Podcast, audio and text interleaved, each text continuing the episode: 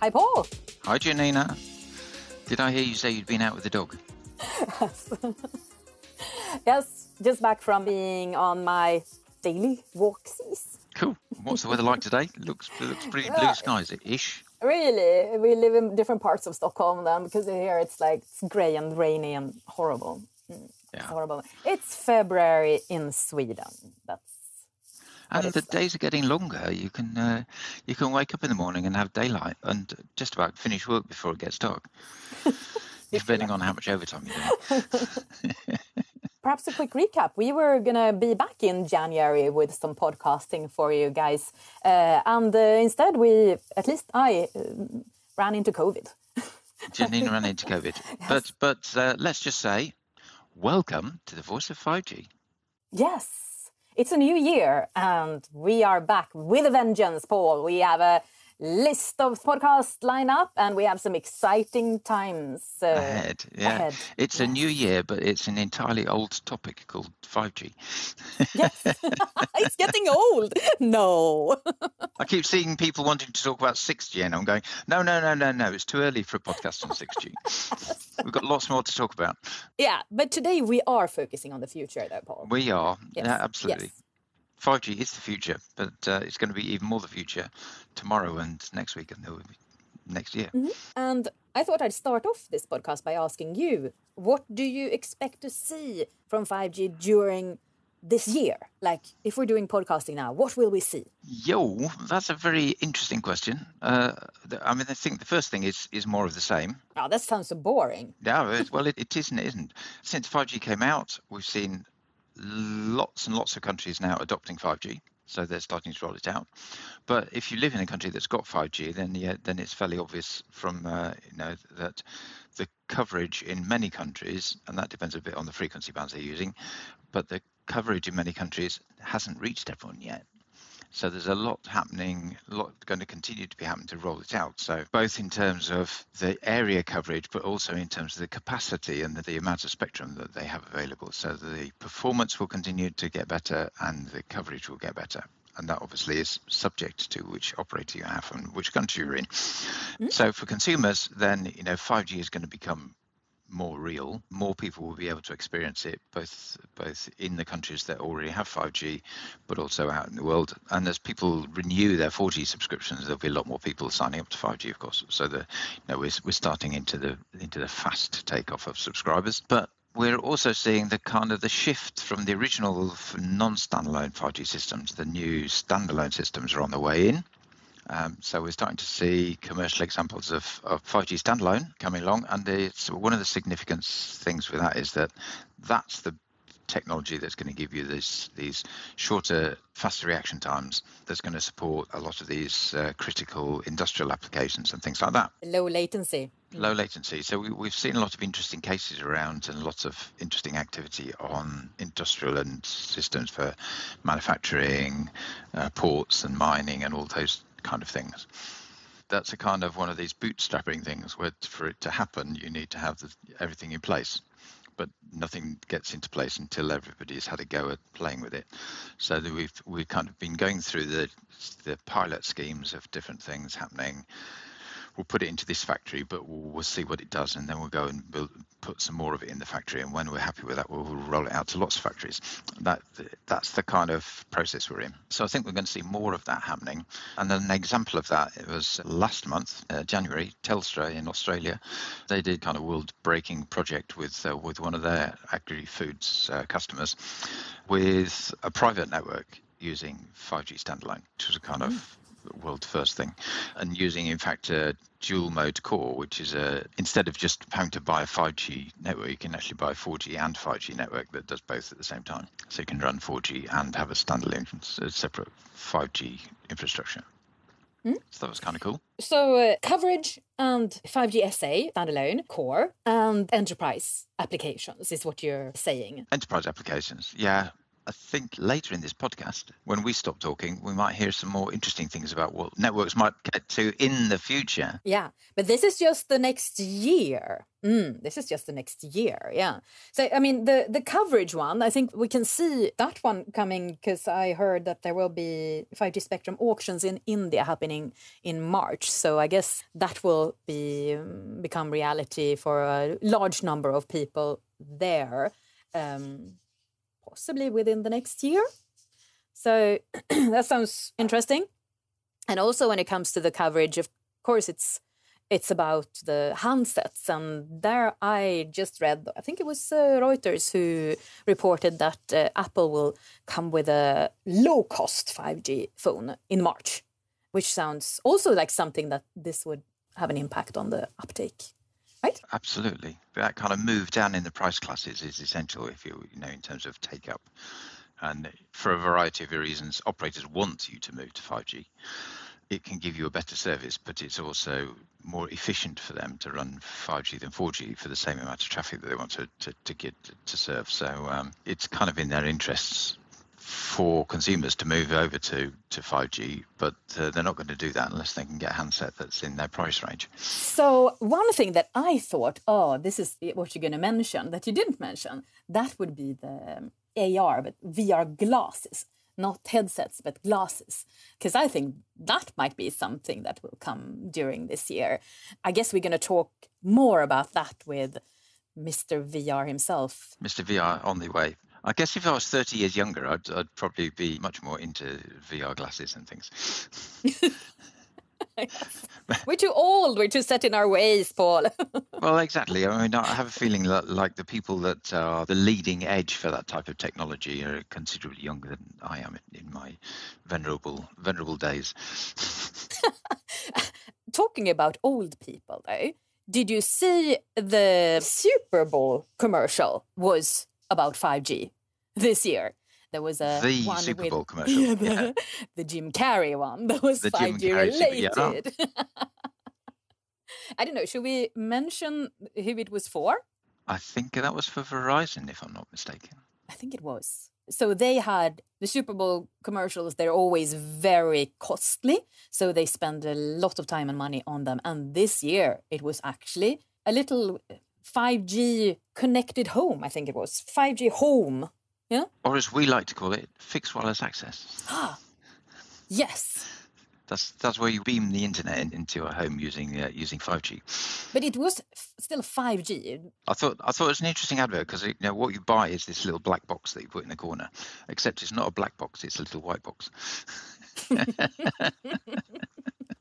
And uh, also, what a take on the cable guy that Jim Carrey was a was a yeah a parody of of that.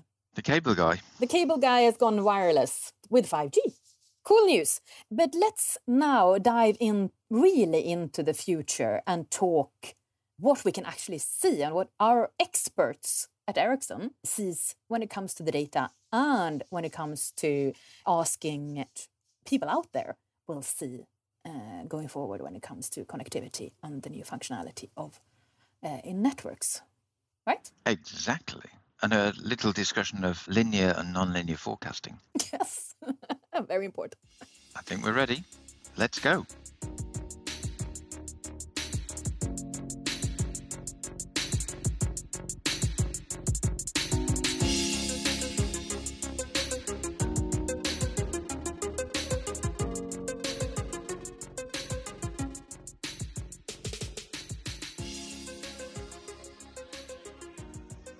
Today on The Voice of 5G, we're going to talk about the future. Paul, are you excited about the future? Uh, absolutely. I get up every morning thinking, "Oh, look, it's the future about to happen." That's so like you, actually. yes, Paul has a, a bright disposition. I think perhaps I'm the more negative person of us two. what do you think? Oh, I don't know. I, I can be depressed as well, like anyone, you know. So what goes around comes around. But on a brighter note, we're about to talk about future. yes, we are. What does and the we future have, hold for us? Yeah, we have two guests with us to talk about the future, to help us talk about the future. And that is Michael Björn, who is the head of research agenda at Ericsson Consumer Industry Lab. Hi, Michael. Hello, hello. Great to be here. Hi. Welcome to the podcast. And we also have, to get a little bit of the data of the future, we also have Annette Lundvall and your project manager for Ericsson Mobility Report. You were here about six months ago in the podcast, talking then about Ericsson Mobility Report, the June edition. Welcome back. Thank you very much. Very nice to be back. And yes, yeah. that was the June edition. And since then, of course, we published a new edition. So we're going a little bit further into the future, stepping up one year since June. Yeah. So now our future stretches into 2027 at least. exactly. So 2027 for Ericsson Mobility Report. But let's start off with the what we're going to talk about today, the future, meaning the 10 hot consumer trends. A new report from this Ericsson Consumer Industry Lab. Michael, uh, what is this report? Can you describe it? Yeah, so I mean, we've been doing this report for many years. So, I mean, uh, Paul, if you wake up and think about the future every morning, I could say that uh, me, my perspective was is that the future was always better in the past. So uh, we've been doing this in 20, since 2011. Actually, is when we published the first report, and the latest one, which I hope to uh, spend some time to talk about today is actually about the hybrid future for consumers. So we talk a lot about the hybrid future at work, for example, and I think it's very sort of uh, heavily influenced by the pandemic and so on. But we are starting to realize that this hybrid future is not just the workplace; it's actually for a lot of different uh, activities in daily life. So that's where I hope to end up today talking about the future. But I would be very happy to sneak back into the past as well and think about the, the future of the past or the past of the future or whatever it is. I got mixed up there. So back back to the future. yes, exactly. So when you say consumer, like hot yes. consumer trends, what do you mean with consumers? Oh, well, consumers are people. So, so it can be anyone. Uh, is every, it, everyone it a consumer is now? Anyone and everyone. However, when we do this consumer trends report, since we specifically think about the future of, of, the use of information communication technology and also the attitudes to sort of new consumer technology, we try to focus a bit more on what we call early adopters.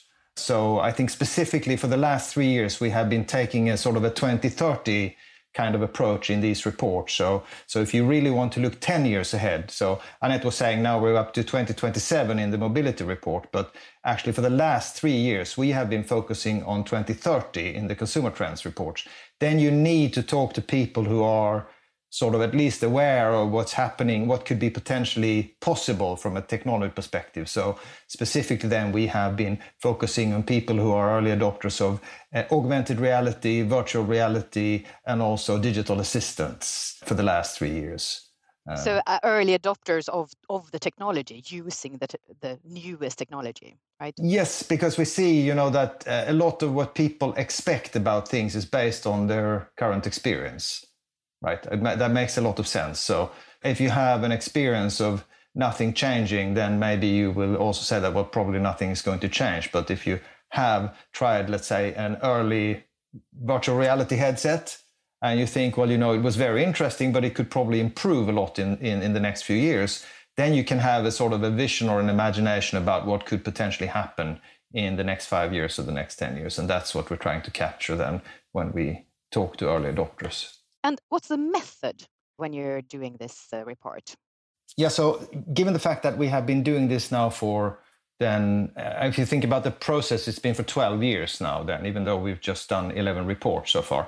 So what we do we do in consumer lab specifically then we do a lot of consumer research every year.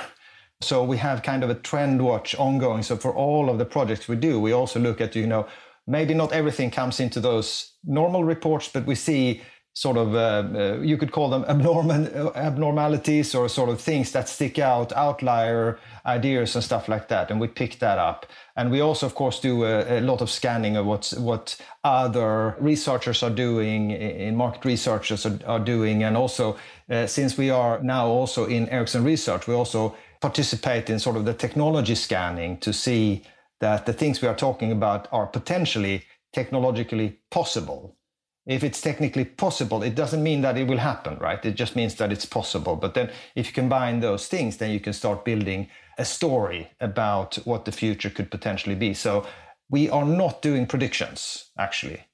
We are doing potentials and stories and discussion points and try to pick up hot topics and, and, and sort of extrapolate them in a more visionary way than uh, sort of, so not, not using sort of linear algorithms, if you see. But, but my understanding is your reports, they're not about uh, this is our prediction of what things are going to be. More, It's more about this is what consumers believe could be happening in 2030. Exactly, yeah. Or perhaps what they want things to be. Could it be a want as well? It could be what they want. So expectations are of course tricky. What is what you want and what is what you expect. So so again, it's the it's yes, it's the storytelling from the perspective of the consumer, but it could also be what they don't want. Yeah. So, for example, uh, we've talked about one of the trends we had a couple of years ago was about everything gets hacked, and not everyone wants to get hacked. In fact, most people don't want to get hacked. And I mean, this was a major concern when we published this because it's a it's a sensitive topic. But you have we well, you say you know, but consumers believe that you know everything will get hacked. Uh, or we talked about spying apps. You know, the idea that your smartphone is actually spying on you. Is this uh, technically true or not? Well, that's a different discussion. But people actually experience this feeling that they're being spied on. So mm. so it doesn't have to be what they want. It can also be what they're a bit worried about of course. And looking back then 10 years, because that should be then what you said would be today, right? Or what consumers, sorry, what consumers said would be today. I normally ask uh, when when we do the Ericsson Mobility Report, I always ask what was wrong in your predictions, right? but I'm not going to ask this that this time, Michael. I can give you the answer. What was wrong? okay, that's easy. Okay. I can give you the answer. I thought I'd ask you instead what was right. yeah, I, I can ask Michael what was wrong. Games. We didn't hi- we didn't highlight games in the first trend report, and I actually so so this was 11 years ago. So this was uh, written in 2011 for 2012. And back then, we didn't say it was going to be 10 years into the future. It was just an unspecified future outlook. So the 10 years thing has been just for the last three years when specifically ask people about what do you think about 10 years into the future? But we missed games. But I think we it's still interesting to look at what we didn't miss as well, if that's okay. Yep. Yes, please. okay. Yeah. So so I'll pick a few trends, and I think one that really is very important here is is a trend that that's called social media redefine news reporting. So this was back in 2011. We were saying you you know that people wow. are actually now going more to social media than to traditional news channels, and this is as we speak, this is totally changing the whole news media industry. Yeah. Wow. Yeah, that must have uh, been early, 10 years ago. Yeah. 11 years. 11 uh, years ago. Even, yes. yes. wow. And yeah. Then we also had some related trends actually to that because this was, I think, very much a key sort of insight back then. So another trend was called transparency greater than privacy. And what we were saying there was that people are sort of getting used to living a more, more or less transparent life. So the fact that you could sort of share your data uh, without knowing how third parties would use that or so on was something that people were very much uh, getting used to. And I have a rather cute quote from that trend. It says that more than 250 million Facebook users are mobile and being twice as active as non mobile users, they account for up to half of all Facebook activity back then 250 million Facebook users. That sounded like a huge number. Can you imagine? So in that sense you said we didn't sort of since this wasn't predictions but we, i mean if you look today if you look at App Annie which is one of the sources for for so that we use i think also in mobility report at least in consumer lab we, we use that for on device measurement data and so on to understand what people are actually doing. That they present a yearly report, and the one about the state of mobile for 2021 just came out a, a couple of weeks ago. And they say that uh, mobile advertising is now a 300 billion US dollar business a year, and it's growing with about 20% year on year. So it's it's the huge, it's the thing that drives our industry actually. So I think this was what we were talking about in more naive terms back then, if you put it like that so this was actually when the whole hockey stick of smartphones was just happening around us. So we had trends about uh, making shopping easier, the fact that you would actually use this everywhere for everything. You know, in your as a consumer, you also consume things, right? So, so this is a very important aspect of that. We also then had one which was more broad, saying maybe not a very good trend formulation, but it was called mobile phones play a significant role in everyday life. We were talking about smartphones, but that term wasn't really fully established. So we decided to keep the word mobile phones so people could understand what we were talking about. And then one final one that I would like to highlight was I think, and this was the one that actually got most of the criticism because with these trend reports, there are always people who don't like what you're saying, so to speak, because you know you try to sort of uh, be a bit bold, you know, and so so this was the one that people didn't like back then. It was women drive adoption of smartphones. Hmm? Mm. Hmm? And why, so why didn't people like that? Yeah, why? Because it was new technology? Yeah, thanks for asking. yes, exactly. So the idea back then was, and I think this also, if you look at, uh, we can talk a little bit about uh, mobility report project predictions, but I know that there was more focus on laptops and tablets and stuff like that back then because we did linear predictions. But what we were seeing was that actually women are much more communications oriented. So they were actually using the capabilities of the smartphones. Yes, there is on a global scale. There is, there was, and still is, unfortunately, big income difference between men and women. So women were not the ones buying the, the most expensive new technology, but they were the, in, in this comparison, they were much more in need of this type of functionality. And when they used, so among those who actually had a smartphone, this was a smaller group. Men were a bigger group and women were a smaller group. But among the women who had a smartphone, they were much more active using all this new functionality for communication purposes. Yeah. So, so this was quite interesting. And that's, I think, why the smartphone explosion happened. Because this was not new technology. This was something that everyone in the world wanted. Yeah, and it's so basic to like communicate. We missed the games. yeah, I miss the games. but maybe games were already uh, established back then and you didn't think it was a, a future trend. Yeah, I, I, don't remember. So maybe we didn't want to have that discussion all over again because we had already talked about that. I don't remember exactly. But but if you look now, so if you go back to the App Annie report, I mean, it's so there right now, there's 233 apps globally that gross more than 100 million US dollars or grossed in 2021. And 75% of those were games. And if you compare to movies, as a comparison, then what App Annie, what they say in their report is that only 38 movies globally had uh, more than 100 million dollars grossing in 2021. So yes, it's in the pandemic, so that's of course part of the story, but still, games are huge. The entertainment industry is also like overlapping now with the films becoming games games becoming films tv series in the mix and and also of course the the usage of games on the on the fly or on your phone or eh, being played in the street th- those kinds of things. The technologies are not so separate anymore. And actually it's probably gaming driving this a lot because you have you have an interactive usage pattern not a reactive one. So it's not the couch potato that's the future actually. It's more of this interactive paradigm. In, in our latest gaming report, which was a couple of years ago now, unfortunately, but we said that 77% of all consumers aged 15 to 69 are gamers of some sort. There's a lot of difference. So gaming is it's mainstream and actually that's driven by smartphones because you still have the the nerds. They're still there, the heavy gamers, but everyone else does it on smartphones. So it has become part of everyday culture if you wish. Yeah. And that's sort of like if we bring into the latest report then of the the 10 odd consumer trends. Yes. You talk a lot about the everyday plaza. No, it's not the everyday plaza, it's the every space plaza. Oh, sorry. Yes. Every space. yeah, Every space plaza. plaza. And that is your new trend report for 2030, your latest yes. hot consumer trend yes. report. Yes, mm. and if I say a few things about that right away, I should say that mm. so back in the days, you know, we did a trend report that was a, sort of a bit of everything.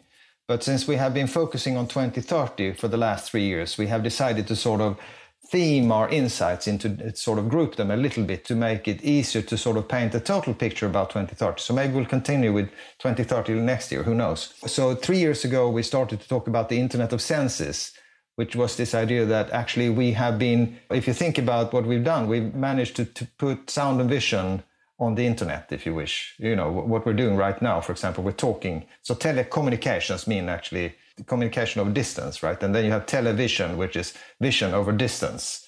Uh, we now see that consumers are getting more and more open to the idea that other senses could also be available over distance. So if you think about the future of telepresence and so on, we probably need to involve more of our sensory experience in order to make presence become something we can have over distance. So that was that was the first one we did three years ago, and then last year we did the connected intelligent machines, which was then the take on how will automation and machine communication impact everyday consumer life in the future in 2030. And so that was themed around that. And this report this year then is focused on the hybrid future, based on then the insight that what we've seen during the pandemic is, of course, an extreme reliance on internet for a lot of different things. And it's also changed the experience base for everyone. Uh, people who didn't use the internet so much before the pandemic, they have been kind of forced to do it now. So we have lived in a future bubble. But we're also seeing that this is probably not going to go totally away because we have other challenges, such as the climate crisis, for example, that will make the cost of physical mobility higher in the future than it was in the past in, in relative terms. And so maybe some of these behaviors will actually continue, not only in workplaces, but also in consumer life. So it means a hybrid. When you combine digital and physical, some of the things you do like you did before, others you do totally remotely, but some of them you may mix and match. So you are, physically in a place, but some of the experiences are digitally presented eh, eh, and integrated into the physical experience. So that was the theme. And then we decided let's just try to ask consumers about all of these ideas from the perspective of imagine a shopping mall where you can have both digital and hybrid experiences and, and of course physical experiences all together and so that became then the idea of the Everyspace Plaza. So this is an imaginary shopping mall. It doesn't exist, but it does come from the insight that if you go even back to the 50s, actually shopping malls were about high tech. So you had bowling alleys with automated, you know, machinery that took up the bowling pins and and you have big movie theaters with surround sound, not in the 50s, but I mean going forward. You have all these kind of high tech things actually in shopping malls. So rather than everyone having to buy all this expensive gear themselves, maybe it's realistic to think about that in terms of a shopping mall kind of experience. And then so we had consumers evaluate a larger number of concepts and we picked the top 10 and made that into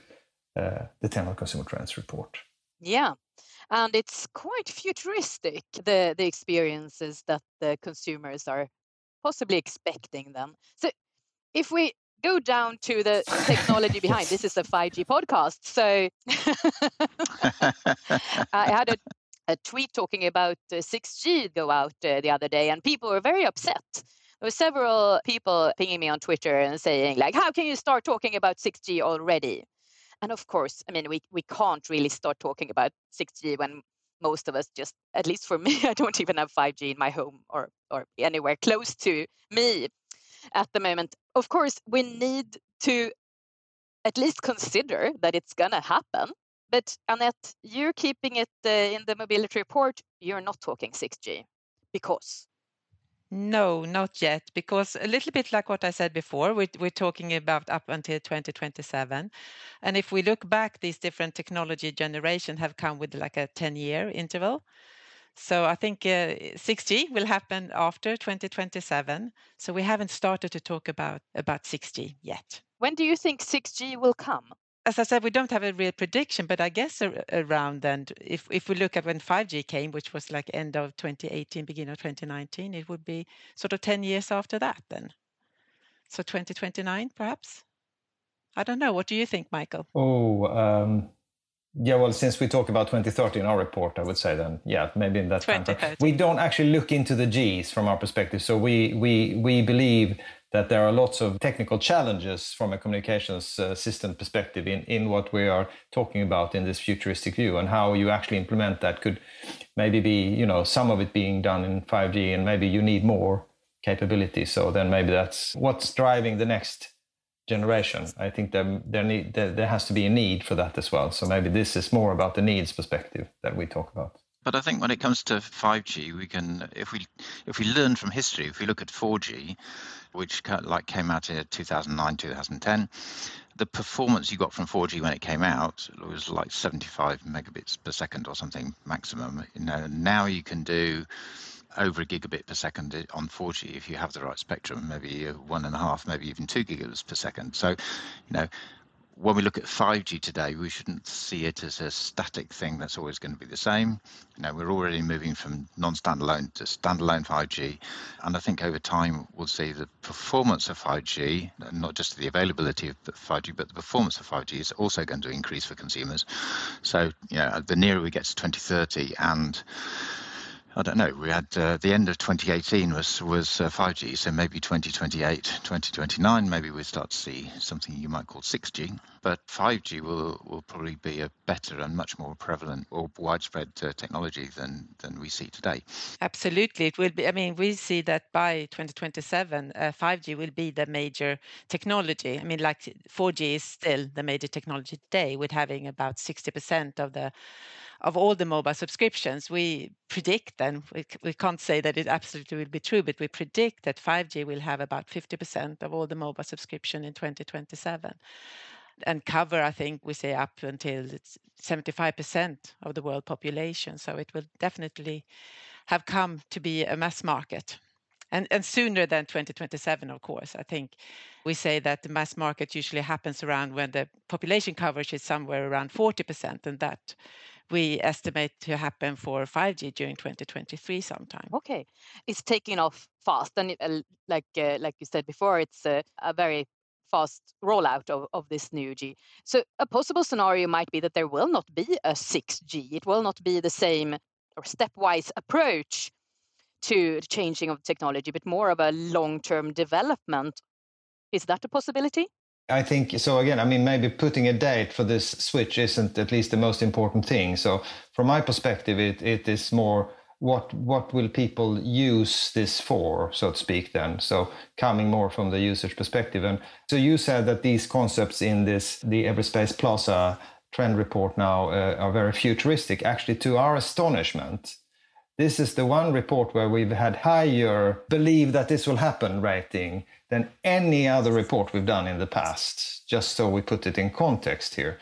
But if you look at it from a technical perspective, actually making this sort of integrated physical and digital hybrid world come alive, that will be that will require, if we talk from a bandwidth or traffic or whatever perspective, that will be a huge challenge actually so there's there's a big need to think about you know how can these things be implemented and when you integrate digital. So if you think about having kind of an AR experience where something is happening digitally in front of you in a physical surrounding, you also have to think about the fact that the device you're using needs to have a spatial map of everything around you because let's say that you put this sort of the typical example would today would be a pokemon in front of you this sort of pocket monster if you know the game pokemon go and you can see it's standing on the floor but then a person walks in between you and this digital creature, then you have to make sure that the, the digital creature isn't displayed on top of the person because that would break the illusion that it's actually in the room, right?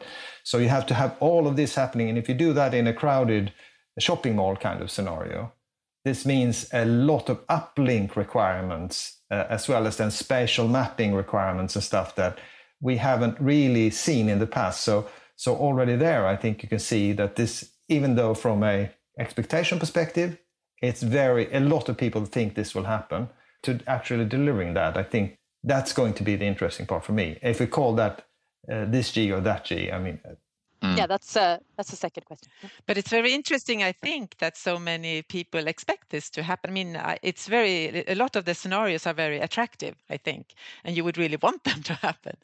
But it's it's interesting. Uh, when you do the mobility report, I guess you have to also like you in a way have to predict the future to be able to like okay what do we think will take off and, and which numbers do you think will be real and you're usually quite good at that so do you follow the 10 hot consumer labs in, in some way when you are doing the mobility report? So you you also have a, an idea of what's going to happen and then how much traffic would this technology take? I think we have to. Yes, absolutely, we do. And, and not just the 10 hot consumer trends, but other reports as well. And we have had several cooperations with Consumer Lab in writing different articles. Like we, we don't just have the forecast section in the report, but also feature articles. And we've had several articles that we have done together with Consumer Lab just to get the consumer view and aspect into there. So it's absolutely, I mean, of course, a lot of the forecasting is linear, as, as Michael said, and you look at what has happened before before, but we also look at at trends, what what are, what's happening. We look at other reports, both internal and external, and macroeconomic factors, and so on. So when it comes to this uh, Everyspace Plaza, what can you see from the mobility report in the numbers would be needed to sort of support it? I mean, now you're only going to 2027, so it's not quite into 2030. But do you see not We're as not daring. as daring, no. but what do you see the trends will be that you can that you you have in the actual forecasts that's that's needed for this? I mean, sub- subscriptions will be saturated, I, I, think, sooner or later. I mean, there's only so many people on Earth. So uh, perhaps the traffic figures that we have now are not showing the reality that we see in the 10 hot consumer trends or the, the, the extended reality and the expected yeah, or the extended yeah. reality yes. But then again when you do forecasting which is very difficult of course you, there's always things happening that you can't really forecast. So if we look at the graph we always have where we look at traffic growth for each quarter we also show the growth rate uh, year on year. And there we could see that there's there's always bumps on that. If we look 10 years back, we can see three specific events happening that really increased traffic much more than what we had forecasted, because it was simply events that were very difficult to to forecast. I mean, one of them was in 2015 when the operators or service providers in the US started to offer zero-rated video that sort of bumped up the traffic in North America. So to that extent, it was clearly visible in the global figures. The same thing in 2017 when there was a new entrant in, in India, Jio, and they had very attractive offerings to their new customers. I think it was for three months, it was free voice and data, and that also bumped up the traffic a lot. So things like that, if, that will happen if there's new business models, uh, new devices, certainly. I mean, the smartphone has, has been around now for over 10 years and uh, what what will be sort of the next hot device and that is an amazing question as well that's an amazing question, which I don't know if anyone can answer. I've heard that Michael is one of the heaviest user of glasses, of virtual reality glasses, VR. right? No, Michael? no. Uh, is that unfortunately, true? there are no glasses yet. So no, I'm a V. I use a VR headset. So a uh, VR headset. Yeah. Yes. So I think the difference between glasses and headsets is that a headset is like having a box on, on, on top of your head. You know, so it's it's bulky and nerdy and a bit cumbersome and heavy as well, unfortunately. So yeah, I spent actually more than three working years in, in VR actually. So don't tell my employer about that one though. But uh...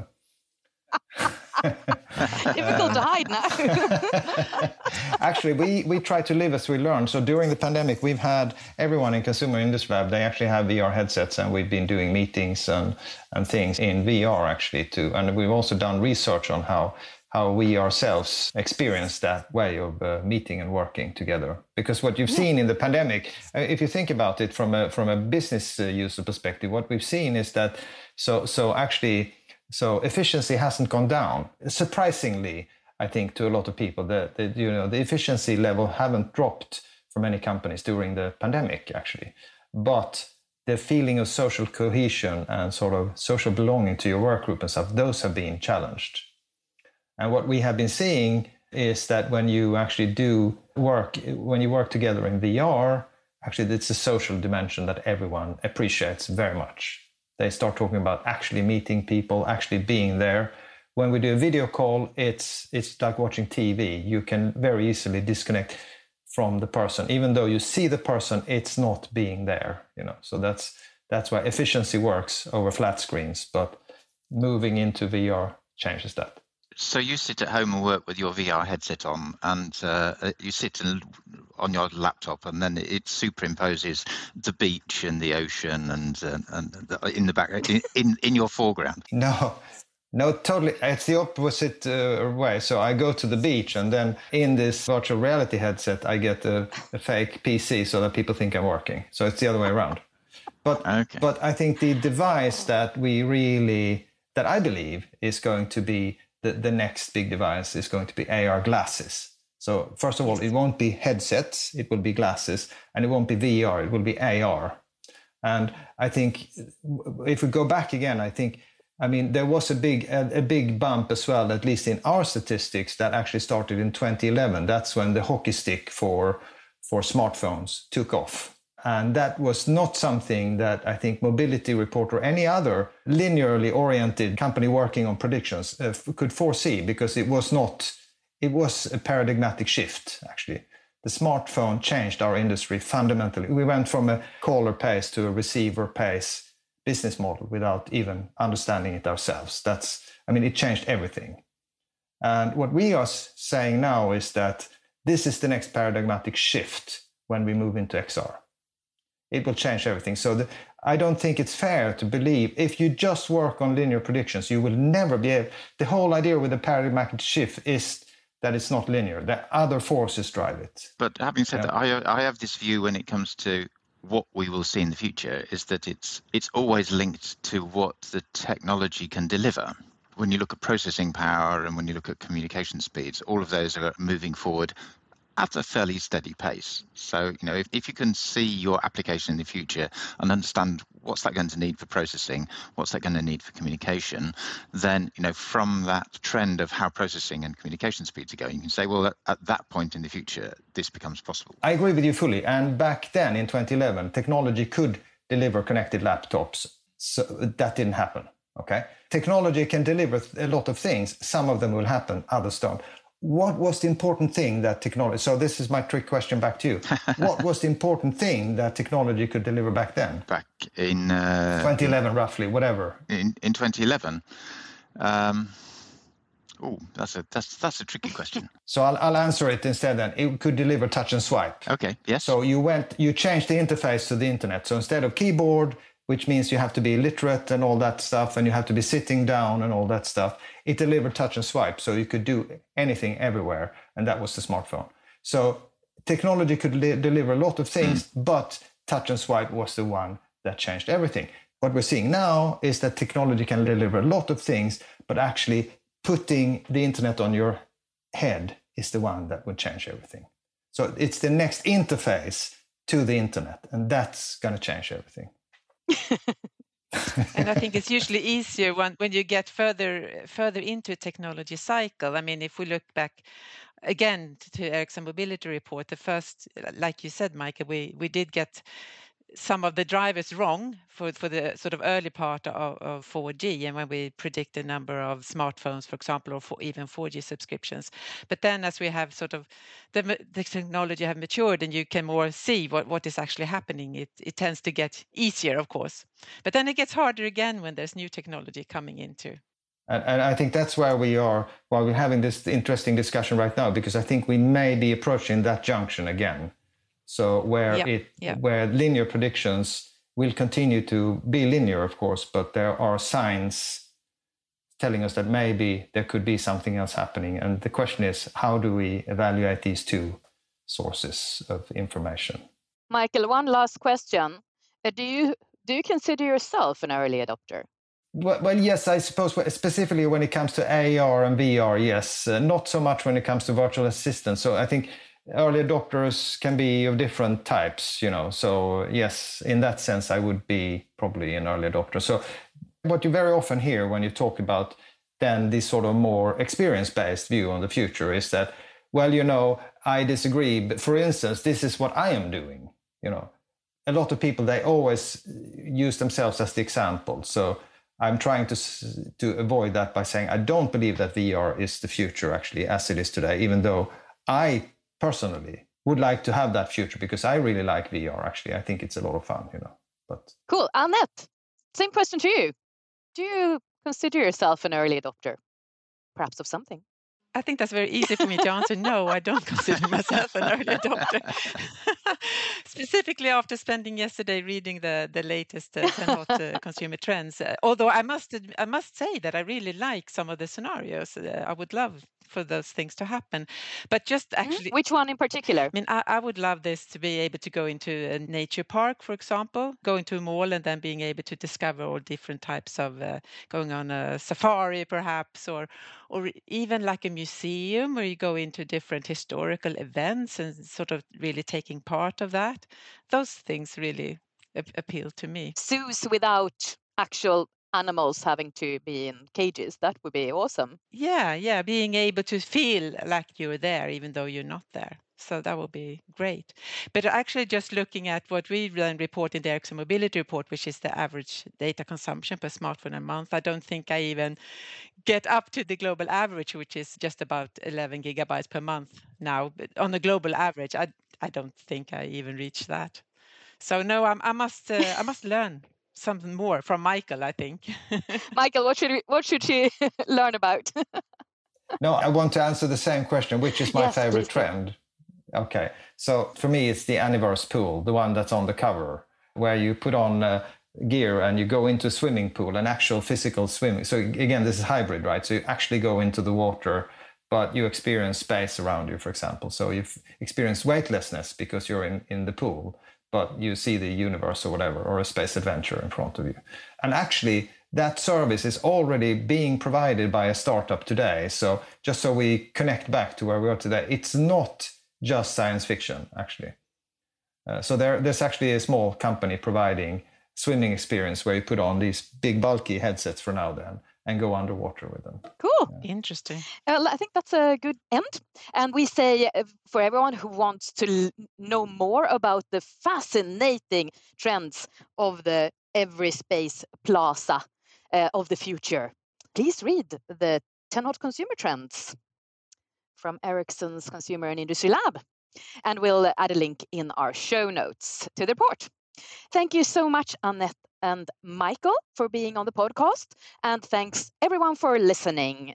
And bye. Bye-bye. Bye. Thank you. Thank you.